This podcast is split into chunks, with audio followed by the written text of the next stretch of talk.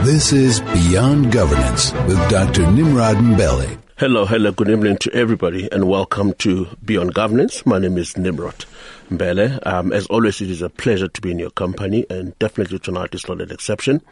Uh, as a norm, let me acknowledge Howard Feldman, um, Sasha Star, Tabo, Mandy. Uh, as usual, I'm not flying solo. I'm with Vusi here, who will be helping out in terms of making sure that everything goes goes well. Um, tonight, um, I figured we need to recalibrate our conversation last week, which which was essentially around uh, restructuring uh, or turnaround strategies, as it were. Um, the, the, the focal for tonight's conversation is going to be around the turnaround strategies as it as it relates to state-owned entities. Uh, we have had this kind of conversation last week with um, uh, Robin Nicholson, who is a former uh, CFO at the South African at, at the SABC, as well, and uh, he'll also be joined later on by um, Eric Stillerman, who is a turnaround strategist himself as well, and and we really want to get a sense around. Um, how best we can move forward as a country, considering the value of SOEs, the kind of magnitude investments um, they hold in their different portfolios. Uh, before we, we go forward, let me just acknowledge um, uh, Robin here and, and welcome him. Oh, thanks, Nimrod. How are you, sir? I'm well, thank you. Thank you very much. Uh, hopefully tonight we're gonna we, we're gonna we're gonna really hit it uh, uh, hard and running. Um, Robin, earlier on before we actually went on air, the, the, the conversation has always been South Africa is in, in, in a recession, as it were. And we do know that the, the state-owned enterprises have such a huge role to play. But over the past um, years or so, they've been plagued with a number of governance and management challenges. Uh, we've seen how, um, at some point, the, the president instituted the, the provincial, uh, pre- presidential review commission, which looked at the systemic uh, uh, nature of, of the landscape is with with a view to make it right. Um, and so far, we've not seen anything. In fact, the we have the, the worst has happened in a sense, uh, uh, in a sense of, of maladministration, corruption, and what have you. Um, we, I just want to I just want to look at that particular point and say, what is missing from a governance and management side of things? You know, Nimrod, from my experience in working in that sector, I think there there are a couple of things that you need to understand about SAEs that are different to normal companies. Mm-hmm. The first one is your shareholder is largely unskilled in shareholder things.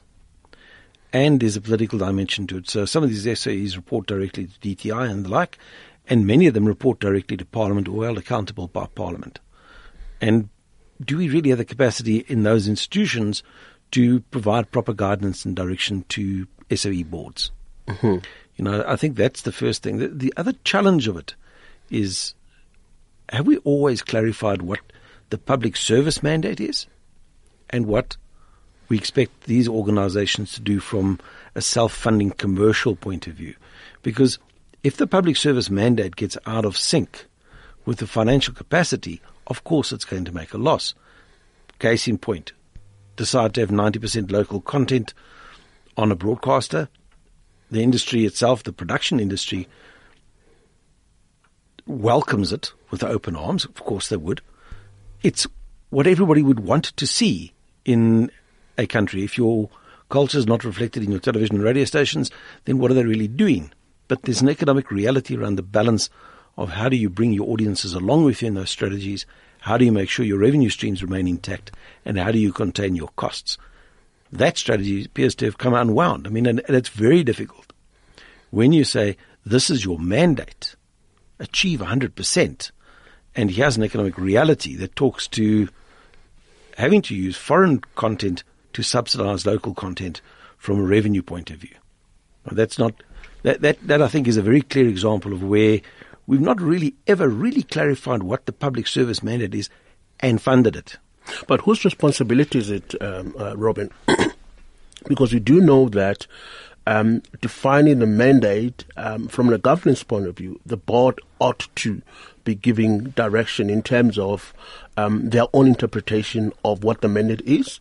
And part of the interpretation has to become, in my view, commercial viability, as it were.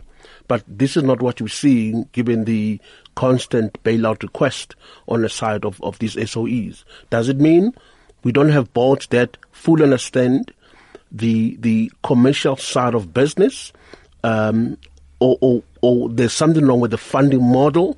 What seems to be the problem? I, I think it's both. You know, the, the funding models themselves don't really allow you to be an economically successful organization. So we don't put up. Ho- if we look at the the annual pro- the annual performance plans, you don't see them saying, "Listen, you've got to provide a minimum rate of return." You know, we expect your cash flows from operations to be X, and that would subsidize and make you a self-sustaining entity. Um, we don't see them saying, "Well, if these um, services are consuming resources, where are those resources coming from?" And being transparent about it. You know, there's nothing more opaque than an Eskom tariff. Mm-hmm. You know, I mean, I have a direct feed from Eskom and I pay X for my electricity. Just down the road from you, across the other side of the R55, there are people that are getting municipal feed electricity from Sandton, and the rates are very much higher. So where's that cross subsidization and how is it explained? Because Sandton is buying its electricity from Eskom. Mm-hmm. But so, you know, what is the profit motive for a municipality to charge over and above what an SOE rate is? And th- then they don't pay Eskom. So the whole, you're, you're right, it starts with very bad governance, but very unclear roles and responsibilities. And I'm afraid to say it, the inability within those boardrooms, in my experience, to have the hard conversations about what the trade-offs really mean. For us to have a hard conversation, it begins with the recruitment and selection of board members um, and the capabilities um, that is aligned with um, business acumen or, or, that is aligned with business imperatives, as it were. Do you feel that the, in your experience, some of the board members, um, is it just a number? Is it a number issue in terms of we've got so many people at the board level, or it is a quality? Uh, well, I think it's both. I mean, if you look at the size of the Eskom board and, and some of the other boards, they can't possibly be functional. I mean, I, I, my experience at the SABC is you end up with 19 board members. You know, how do you arrive at a, at a consensus where you can even agree what the issue is, let alone what the solution is? Especially when each one of those members is talking to a constitution, uh, constituency that elected them and put them there. You know, so the, the, the board governance is a real issue. Um, make them smaller, get them more focused, be very clear about their mandate. And there are some good examples worldwide um, if you look at the Australian Broadcasting Corporation, much clearer uh, commercial mandate. The ABC you know, the, the, operates profitably. Um, and the way they did it was they said, look, we expect you to do this amount of programming only in English.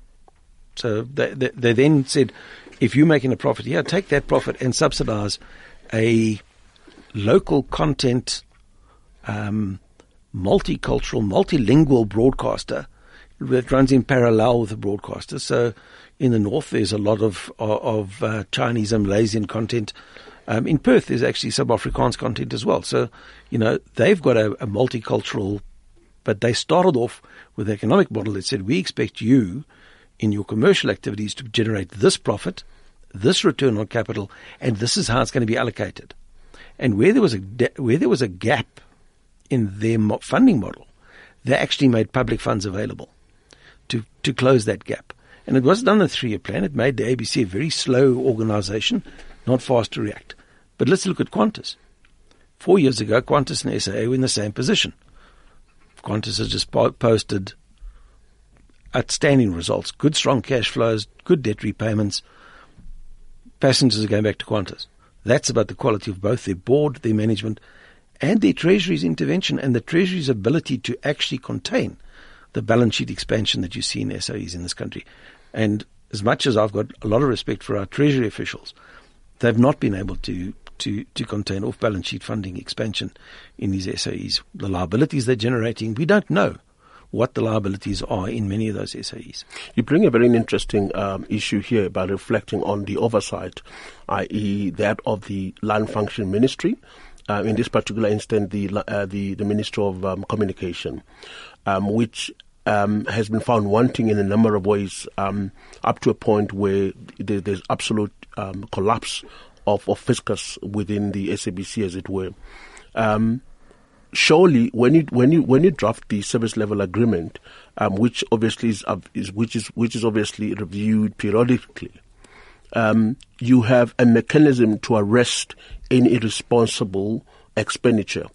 How come has it been allowed to to to to to, to, go to a point where there there is absolute um, uh, uh, collapse of, of the finances in relation to the, the, the, the local content as an example?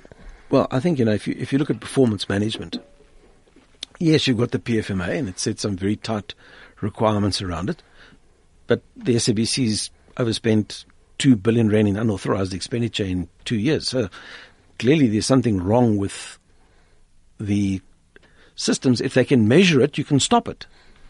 Um, if you then look at what is happening at a board level and a board oversight level, is there really a performance management system in place for the SABC? Certainly not for the last four years. You know, um, I, I think that you probably go back, you'll find that it hasn't been in place in the last six years at the SABC. I'm not sure about others, um, but I, I, suspect that if we were to ask the hard question, is there proper contracting that have CEOs and boards signed off on those documents, and are they bound by the the consequences of not meeting those obligations? We know that that can't be. And it will be interesting to see across. I mean, the, the my, in my experience, some of the uh, expo, some of the interaction I've had with some of the SOEs in relation to performance agreements uh, signed by the chairperson or signed by the board, um, very few and in between. Um, clearly, the, the, if you don't have performance contracts signed at that level, um, you are opening up um, the environment to abuse because there's no accountability. Which leads to my que- uh, my next question, uh, Robin, around the, the, the commitment to integrity at the board level. Uh, because if there is no commitment to integrity in relation to oversight um, and, and integrity which is accompanied by, you know, uh, uh, consequence management, that is a simple recipe for disaster firstly, how do we allow that kind of environment to, to prevail, and how do how do we bring it back? Well, you know, I, what is integrity? It's a it's an internal consistency in your approach. So if you if you're internally consistent and you've agreed to a performance management um, contract, mm-hmm. then your integrity say, well, I must deliver on that, and you won't always. There'll be years where you do well, and there'll be years where you'll do badly. There are areas you'll do well, and there are areas you'll do badly. I mean, it, you know, business is is not um, an absolute art that everything goes well. I mean, if you go into the private sector, the space I work in, wow, I see a lot of what's not going right, uh, and it and sometimes looks very much like an SOE with perhaps lower numbers because the shareholders funding it, and the shareholders and creditors get tired and they intervene far earlier. You know, so the integrity of the individual, I think, is one thing, but the integrity of the collective, you know, if you if you start looking at, at that question within how boards are constructed, who gets onto boards, mm-hmm. you know, you start asking questions of deployment committees, how well are they working? Um, have we usurped the Labour Relations Act? Are we doing proper ethical checks um, and background checks on individuals that get into these into these places? Are they signing off on the, on the declarations, um, you know, of what gifts they received, what uh, trips to foreign lands they may be undertaking? All of that talks to a complete breakdown in integrity because they're not accountable to the people and the public they serve. You know, and I've got to say they're not accountable to their own internal consistencies, which is perhaps the biggest issue. You know, if you, if you you can make mistakes, you can do the wrong thing. That's a human condition. But if you're not internally consistent about recognizing your own shortfalls and holding yourself accountable, you cannot have integrity. And if you can't have integrity the individual, you'll never have it, as a board. I couldn't agree with you more. Um, I'm, I'm, afraid we're going to take a break shortly before we welcome um, Eric Still. I mean, Eric, Eric, uh, good evening and welcome. Nice to meet you. Eric? Yes. How are you? Good evening. Hi, Nimrod. and, and my colleague Robin. here, Robin. Rob. Robin Hood. Nicholson. Let's take a break. Well, let's take a break. We'll come back in a second. This is Beyond Governance with Dr. Nimrod Mbele. Welcome back. It is now 23 after 6. I'm joined in studio by uh, Robin Nicholson, who is a turnaround strategist, a former CFO at the SABC, as well as Eric Stillerman, the CEO of London Business SA. Uh, he's also a turnaround specialist. Uh, colleagues, once again, welcome. Uh, before we went to the break, the, the, the issue at hand um, was was turnaround at SABC, and I know at some point, Eric, if you may reflect on that, you did a turnaround strategy, which was really, which was rather comprehensive at the SABC at some point. Um, what is it that you looked at as part of the turnaround, and and what is it that um, succeeded, and and if there's been challenges in the execution of your recommendation, what okay. went wrong? Uh, uh, thanks, Nimrod. I've I've done I've been involved in two turnaround strategies, okay, which uh, unfortunately were not implemented. And I think that's the heart of um, what the issue is, uh, uh, in the sense that uh, what what Robin was talking about earlier, being the public service mandate, the developmental mandate is being used as an excuse uh, for not um, fulfilling the commercial mandate.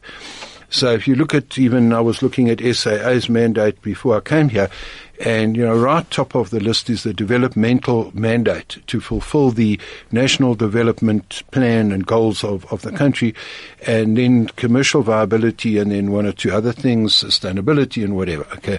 So uh, I'll give you two case studies which show you how um, I think the public uh, uh, uh, uh service mandate uh, is allowing the commercial mandate to be undermined and allowing state capture, in fact. It's that loophole through which all of the slush funds are, are, flowing. And if we look at how we repair it, which is, I'd, I'd really like to get to that this evening if we can, mm-hmm. we're taking, uh, uh, drawing on, on Robin's experience being in, in the hot seat to, to know exactly where we can actually leverage some change. So uh, any, I think, uh, basic as, as, as a, an accountant, one of my sins uh, uh of my training, um, you know, you look at any income statement and balance sheet, and, and, and if you want to effect a turnaround, the variables really are to increase your income or reduce your costs on the income statement. Um, and uh, uh, or preferably both. Uh, um, very often, accountants go for cutting heads and chopping and restructuring, and so many organisations during the recession have, have, been doing that without even entertaining possi- the possibility of growth and growing the, the top line. So. I think any, you know, really good strategic turnaround would seek to to, to increase revenue as your first port of call so that you save the organization, grow the organization, and then cut unnecessary costs in very simple terms. So one of the things uh, uh we did, I was working at that stage in the in the mid '90s with Zwelakhe Sisulu was the CEO and Solly Mokoetle was um, the uh, strategic manager.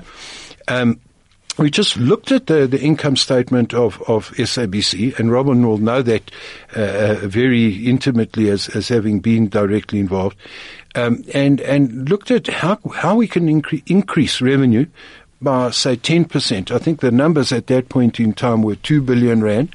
How do you get it up another 200 million rand? At that time, there was a loss. The year that I came there, I think it was a loss of, of 100 million the previous year, 1995, I think it was, there was a profit of 100 million. Mm-hmm. And it was slipping away, and there was the threat of having to go cap in hand to government for 500 million. And we wanted to ha- avoid that because the budget said no increase in income, increase in expenditure, we're going to have a loss of 500 million. So I simply did an exercise, not only an accounting exercise, to say increase revenue 10%. It's not astronomical, mm-hmm. bearing in mind to 2.2. Reduce expenditure just 5%. Don't cut heads, don't do anything dramatic. When we actually did a proper value-based analysis of the cost structure out of, I can't remember how many people there were, but if I had to ask you in any large way, I'll tell you now that, that in SAA there are over 10,000 people. And when you do a value analysis of the people and what they're doing in these organizations. You know, when we did the exercise on SABC, what percentage do you think were involved in what are called productive direct activities? I mean, actually touching the product. Hmm. Exactly. Yeah, hmm. in production, in studio, in marketing. Less is than a third. Well, you know, it could have. 10% is what I got you. I mean, that's a real radical economic transformation par excellence. We didn't want to do that. All we said is just contain costs, 5% re, uh, increase revenue, 10%, that'll give you a profit of two, 300 million and build from there. Yeah. But if you've made such a, a, a well thought strategic review Yeah. and came up with almost a consensus approach in terms of mitigating the downfall, Yes. um, why was it not uh, embraced and Okay. embraced? I mean, um, Robin, Well, I suppose I, you know I can, I can say to, to Eric that it, it was, but not perhaps in the same way that he may have seen it. Well, when I started in 2001 with Peter Matlare, um, we looked at the at the revenue potential, and in you guys were two quite years, profitable. You're quite Yeah, profitable well, at the we, we, we made 700 million. Hmm. Um, it, within two years, we'd grown the revenue by 23% compound annum. And, and that was looking at from, because Peter and myself both came from Primedia, and Peter's got a very good media brain. We'd built the audiences, we had built the share, we'd used a lot of what Solly's principles around slingshots, having two pillars of programming, lots of audiences to sell, segment them properly. Hmm. And then we started running into difficulty about having a successful organization. The expectations of that mandate became more entrenched. You know, so people wanted to see more programming, and that automatically started hitting away at the fundamental pillars of the of the commercial mandate. And unfortunately, the SABC has this great thing called sport. You know, and at the same time, sport is a great audience driver, and worldwide it's been driven by pay TV. So you were up against people with big pockets that needed the, the people to watch the television in order for them to drive a subscription revenue model, which the SABC just does not have as a public broadcaster. That doesn't mean you can't be competitive in that environment. It's just that you're up against some really tough commercial um, realities in media today. And if, you, if you're not very commercial about it, you know, your public service mandate is going to suffer. You know, and, and even in radio, it, it was never clear what the rules were. You know, so you had large language stations um, with very big audiences, um, and yet you had smaller radio stations with the same number of people working in them. Right? Ideal model between 18 and 26 people. It doesn't matter whether you're handling a small radio station for the same people out in Meershoop, um, you need about 12 people to run it, uh, or you're running a big station down in Durban, which is speaking to seven or eight million people. You know, how do you how do you balance that mandate? You know, eight million people get the same service as less than a couple of hundred thousand get. Well, well uh, can I pitch in Sure, there? sure. Thanks. Uh, um, I- I- I think that that I'm, I'm fascinated that you, in your uh, tenure there, achieved a profit. I'd, I'd like to actually unpack a little bit, but before I do, just to tell you why uh, what we came up with was not implemented at the time, and how we got to that revenue on commercial principles. We went and talked to the marketing department, the programming department. The revenue model is, is, is actually quite straightforward there. It's advertising driven. It's not subscription driven. There's um, license fees which are, have never been really collected effectively. Um, and uh, All fairly and priced. or state subsidy. or even fairly priced. And be that as it may, in, in, in when I looked at the revenue at that time, at least something like 90% was supposed to come from advertising. So now, um, the, the, the, the, in order to attract advertisers, you've got to have appealing programming. You've got to have audiences and, and you've got to be competitive and you've got to take account of what audiences are saying. They were also underpricing, by the way, um, advertising to, to black stations at that point in time. I think at, at that time they were charging per minute on uh, uh, typically, let's say, SABC TV1, I think it was 30,000 Rand a half a minute.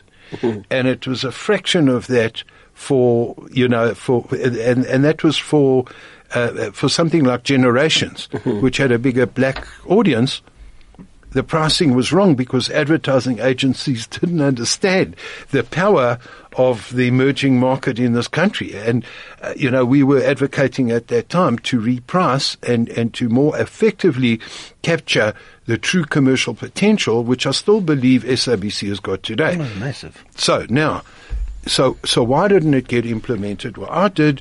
We did a presentation to to Exco, and um, remember the alternative was to go cap in hand to Parliament for another 500 million bailout, and senior executives there said we don't want this plan.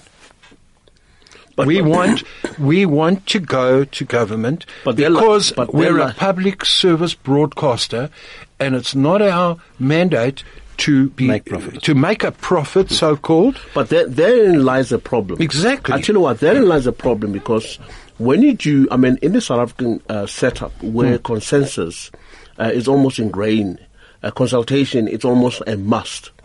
Um, you, you run a risk of consultation paralysis because even if you have a decision that is financially sound, but you, if for as long as the onboarding aspect or processes, if it, if it, if it hasn't been intact, um, this is where you run the risk of, of people saying, look, we don't want this thing because we, we're not supposed to be making profit.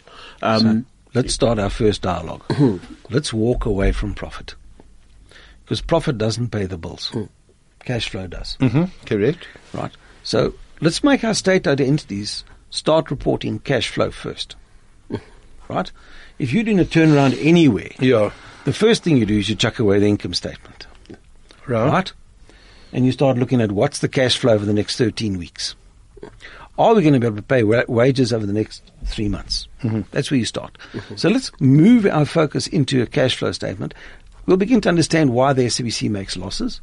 We'll begin to understand why it needs funding in a much simpler way because if you're a household, let's take a normal guy, an average man, and he works as a taxi driver and he's married and he's got two kids.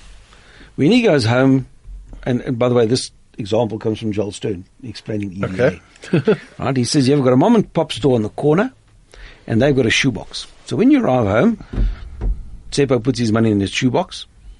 His wife arrives back from her place of employment, and she puts her money in the shoebox. And those people know, at a very fun, very fundamental level, hmm. that that cash ends at month end. It doesn't end five days before month end because then you don't eat. And yet they manage to manage their cash flow. Now, if an, if an average Joe running his household understands cash before he gets caught up in credit cards and debt, he doesn't go wrong. He knows he's got to put some away for the kids' schooling, he's got to put some savings away, maybe he wants to have a holiday at the year end. Then we go and ask our SOEs not to explain their performance in that way. So you can have a situation where your balance sheet's out of control, it's consuming mega amounts of cash, you're going to ask for increases in revenue, and you look like Eskom, you're making a, a profit. Hmm. Whereas, same problem that they have in China. Mm-hmm. Your domestic debt is out of control. Mm-hmm. Right? Your internal debt in in Eskom, is it out of is it under control? Doesn't look to me. They keep on getting downgraded. The downgrade guys look at the cash flows. Hmm. So I think the first conversation we have is let's talk about the real issue. You coming for cash.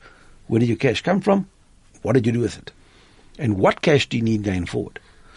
but are we able to respond to those basic questions? I think the systems in the in the parastatals can tell you, and the people that work there know it well, because most of them know if they don't know what their cash flows are, they might be the first people not paid at month end.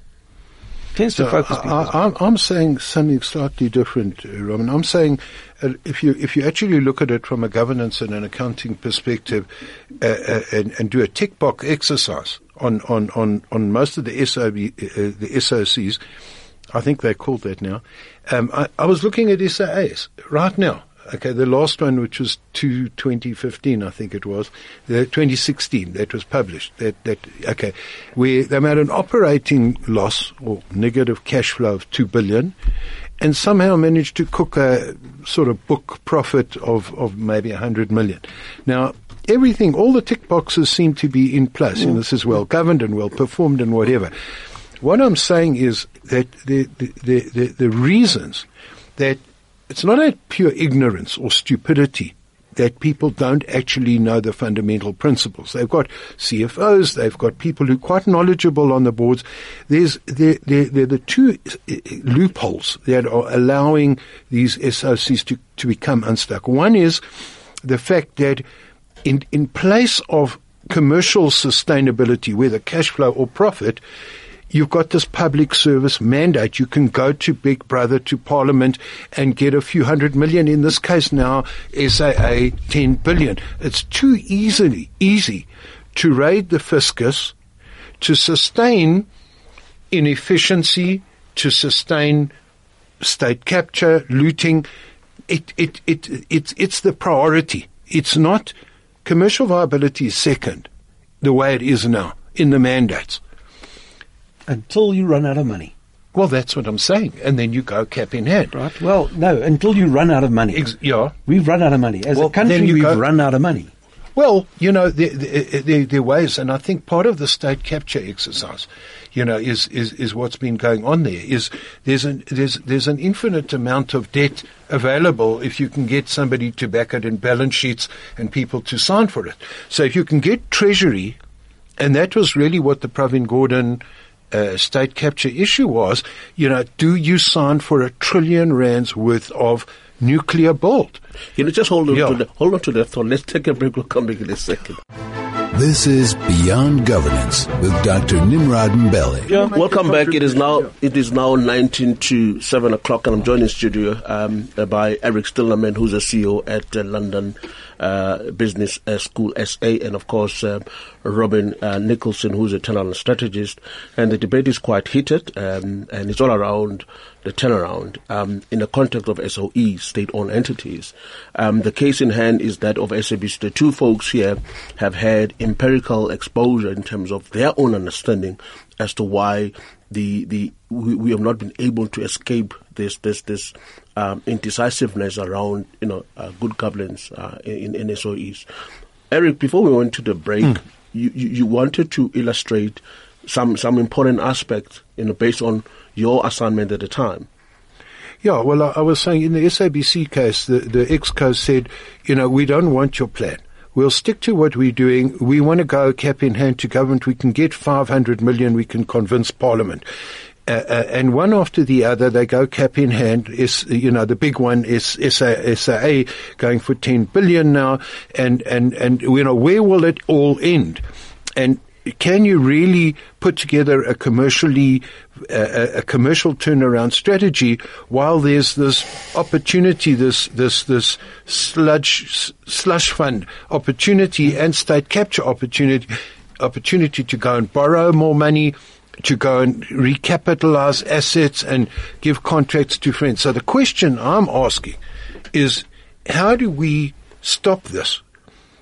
And it's all there's a political agenda behind all of it because these uh, uh, uh, this abuse of of state-owned owned companies. I mean, let's call it what it is.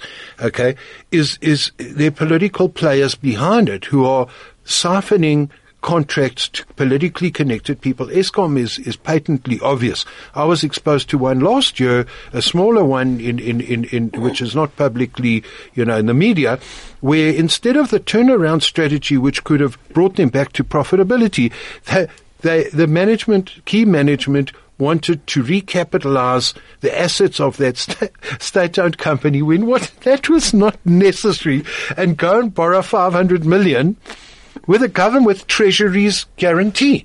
That's the game. Now, how do you stop that? Which is the whole state capture issue. How do you actually stop that? Well, it's an interesting question, Robin. How do we stop Uh, that? you know, look, I, I think it puts to. I think that the, it's about integrity and accountability, because I've experienced exactly what Eric's saying, but it's worse than that. It is when you, as a CFO, stand up and say, "I really can't support this budget." It relies on a loss, and why should government fund us? Because we've not made the public service mandate case. And the answer is, don't worry about the government. They will always have to pay. And that's a consensus in the board. There's an expectation. You know, before we went on air, Nimrod, we were talking about the culture of entitlement. Mm-hmm. You know, and, and, and how pervasive it has become. And it, it's almost a continuation of the entitlement that white males like myself had of a great job and a good, secure life. You know, that sort of culture of entitlement is deeply ingrained in, in our psyche as South Africans. And there's an entitlement that is a collective entitlement in SOE boards that the money will be there. The money is there. And there was a time when, if you looked at how we were making and beating our national budget, it was because we couldn't execute But, but, but our me- strategies. Let, Wait, let me put a number, number on one second. Mm. and that gave people who were quite clever the, the, the capacity to say, but there's all this cash floating around the system that's not been spent. It's been allocated for years. How do we go there and find that money? And criminals have the best strategists. They only go where there's money. Sure. You know, they don't invest in loss-making opportunities um, because the consequences for them are jail or being shot in the streets. Like mm. Radovan dealt with his competitors quite effectively. He killed off, you know, Lolly Yeah. Jackson and a couple other people. I'm not suggesting that that's what we should do to SOE boards. I am saying that when you look at every other kind of business type, ethical businesses, good businesses, there are consequences for boards and people in that thing. In our environment, there are. Okay. But the, the question I wanted to pose is the culture of entitlement from the perspective of board members uh, in relation to, well, the state can always bail us out. Um, in retrospect, I mean, there was a time when the economy was growing, what, 3, 4, 5%? Well, 5%, I'm actually... Even 6% in, even in 2005, You know, 2006. Yeah. Um, the, the, the economy was growing. yeah. And, That's how you make money out of uh, uh, out of the SABC. At the You time. a booming economy. Yeah, you know, sure. see, th- th- Yeah, all that of is a fundamental difference that I want to, Yeah. us to talk about because Right. it is different to have a, a, a, a- an expectation in a country that is in recession. Back then, there was money coming in. Hmm. Sure. you know, so you would you would expect um, more. You would expect board members at that level to understand the, the, the fundamentals of economy. That look, we're not growing. In fact, we, we're losing money day in out. Therefore, let us be seen to be authentic in our thinking. Let us be seen to be cognizant of the macroeconomic uh, space so that we're able to make decisions that are, are, are, are fiscally oriented and, and, are, and are manageable. Why is that thought process not prevailing? Well, uh, if I may, let's go to a success story. uh, I think that you mentioned last week. Uh, uh, so, namely Telkom. Okay, the turnaround that they've effected. There was a beautiful uh, piece in, in the Financial Mail this week about how successful they've been. They've become in a short space of time. They've appointed a proper CEO who knows the business and a clear, as coming back to your earlier point, a clear mandate to make it commercially viable because there's and successful because there's a, a, a, a private sector partner there, there private sector shareholders there. There's there's there's no confusion about what the mandate is. It's a listed company. It's got shareholders. their proper board meetings, proper governance procedure, external auditors involved. The investment community comments, and when they performed badly, everyone knew they performed badly, so they had to turn it around. So. I, I was actually, I think, uh, talking to, to, to someone involved in, in, funny enough, in Denel, before last week's program, I said, what must I say on FM about SA? And I, I think he, he was saying, you know, either privatize it or, or, or bring in a private sector partner. And, and this is what somebody else suggested. You know, is that the, the But the, that's the- not rocket science. That's not rocket science, uh, no, Eric. uh, uh, the question is, will you do it? Yeah. You see, the private sector partner, before he puts his money on the table, will negotiate the performance contracts. He will negotiate. The, the, the, rules of the game The rules will of the be game. clear. You can, a private sector partner will not come in with, with, with a fuzzy mandate to say, you know, if there's not enough money, it doesn't matter. We can approve Yeah, projects. We can borrow more yeah, money. because he can't go to government for a bailout. Yeah. It, it, it implements it, but how do you get that? How do you convince Parliament? You know, one of my, I think the saving graces here is there, all of a sudden, at the moment, quite a lot of interesting accountability within Parliament. I see the investigation into state captures going, getting underway. Uh, numerous uh, uh, standing committees are getting involved in interrogating what happened in terms of state capture. So, i i you know, Parliament is the one that votes for the boards. and Parliament is is the one that could take a decision to get a private sector partner in. It it it might be that might be the point of. But that's what, Yeah. what, what- why is that? That's simple because in 2019 there's going to be a change Regime. in the no. I, well, who knows? Change the regime, but, but much. I mm-hmm. don't think we have a regime. But um, you, you, you're going to have a list, right, of 170 people or 200, 404 people, and let's say it's 50-50. So there's 200 people coming back from the ANC. Mm-hmm. Which 200? It's cool if you number 50, you're there, mm-hmm. right? If you number 199, you better start making sure you move up the list, get closer to the top 50. Find another partner where you can walk across the floor and go and work for the DA. Find a cushy job for yourself in the private sector. All of those things require you to perform. And it's the self interest of the parliamentarian that will start driving that behavior because suddenly he needs to be the man that's seen to do something against corruption, to hold state officials accountable, because he's got to move up the list if, if he's in the ruling party, or if he's at another party that may lose um, members. I mean, who says the DA is going to be the biggest party after the next election? They might lose to the EFF. Who knows what happens in politics? Um, it's not likely. It's not my own view of it. But if you're on that cusp and you're number 99 and you might lose your job, you don't want to be in that zone anymore. You want to be somewhere else. So let's do more of that. I, I'm taking a slightly different track. I'm, I'm not resting it all on a, on a change of, of leadership in December or in 2019 or party.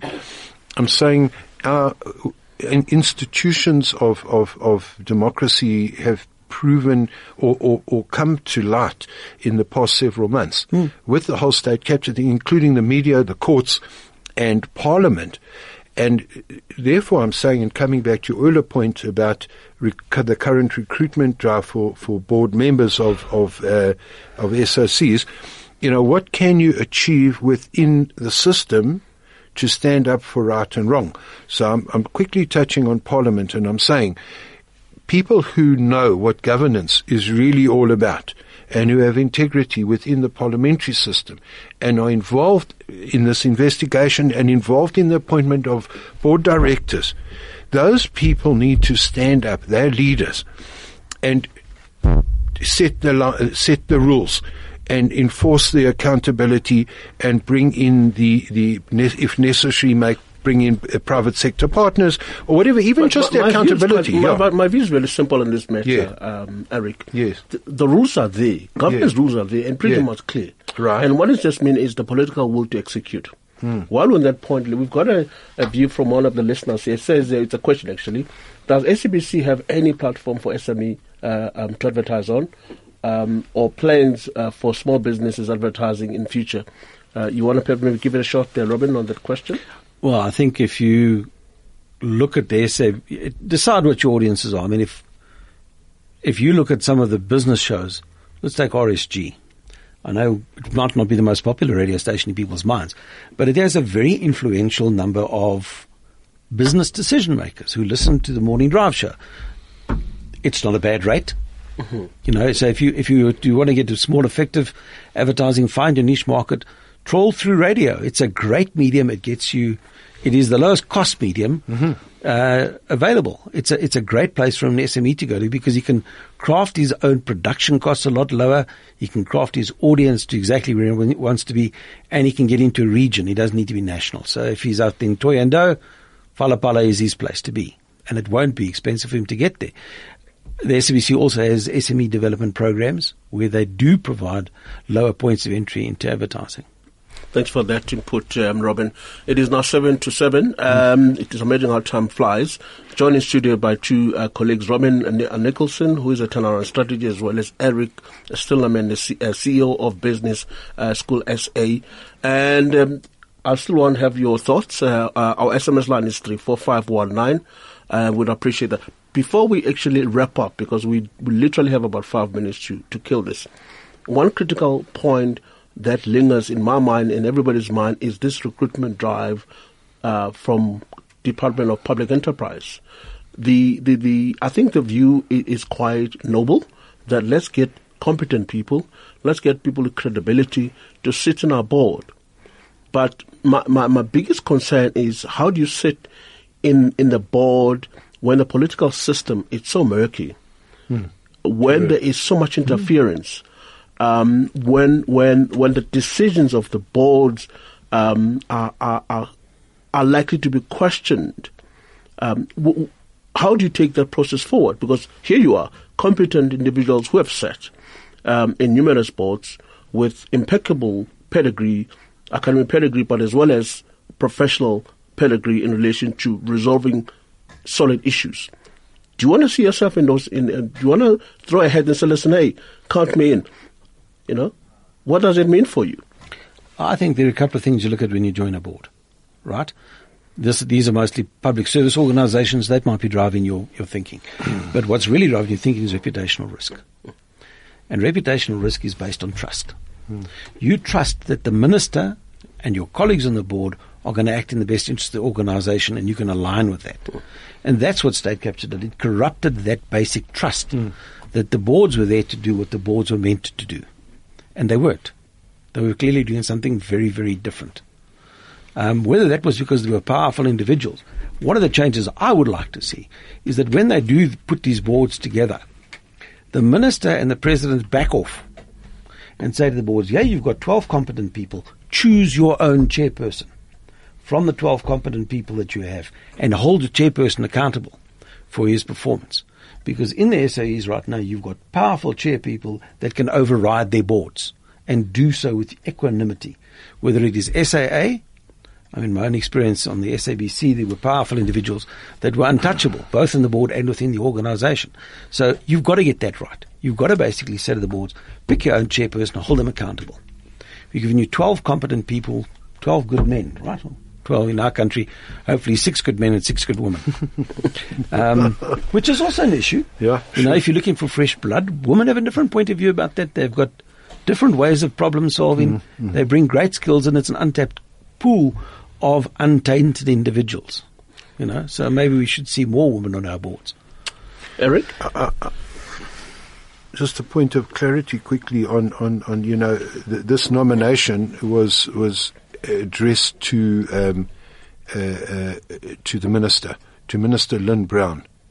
So I'm just wondering if, if ultimately, you know, th- that's the shareholder, and there's this concept that the shareholder being government um, is is the ultimate decision maker in who's on the board, and hence there's a sense I get that the chair even is accountable to the minister. Uh, I'm not sure if you want to comment on that. In terms of the government structure, is that correct? Is that just the way it is uh, politically, or, or, or you know, is it supposed to be like that?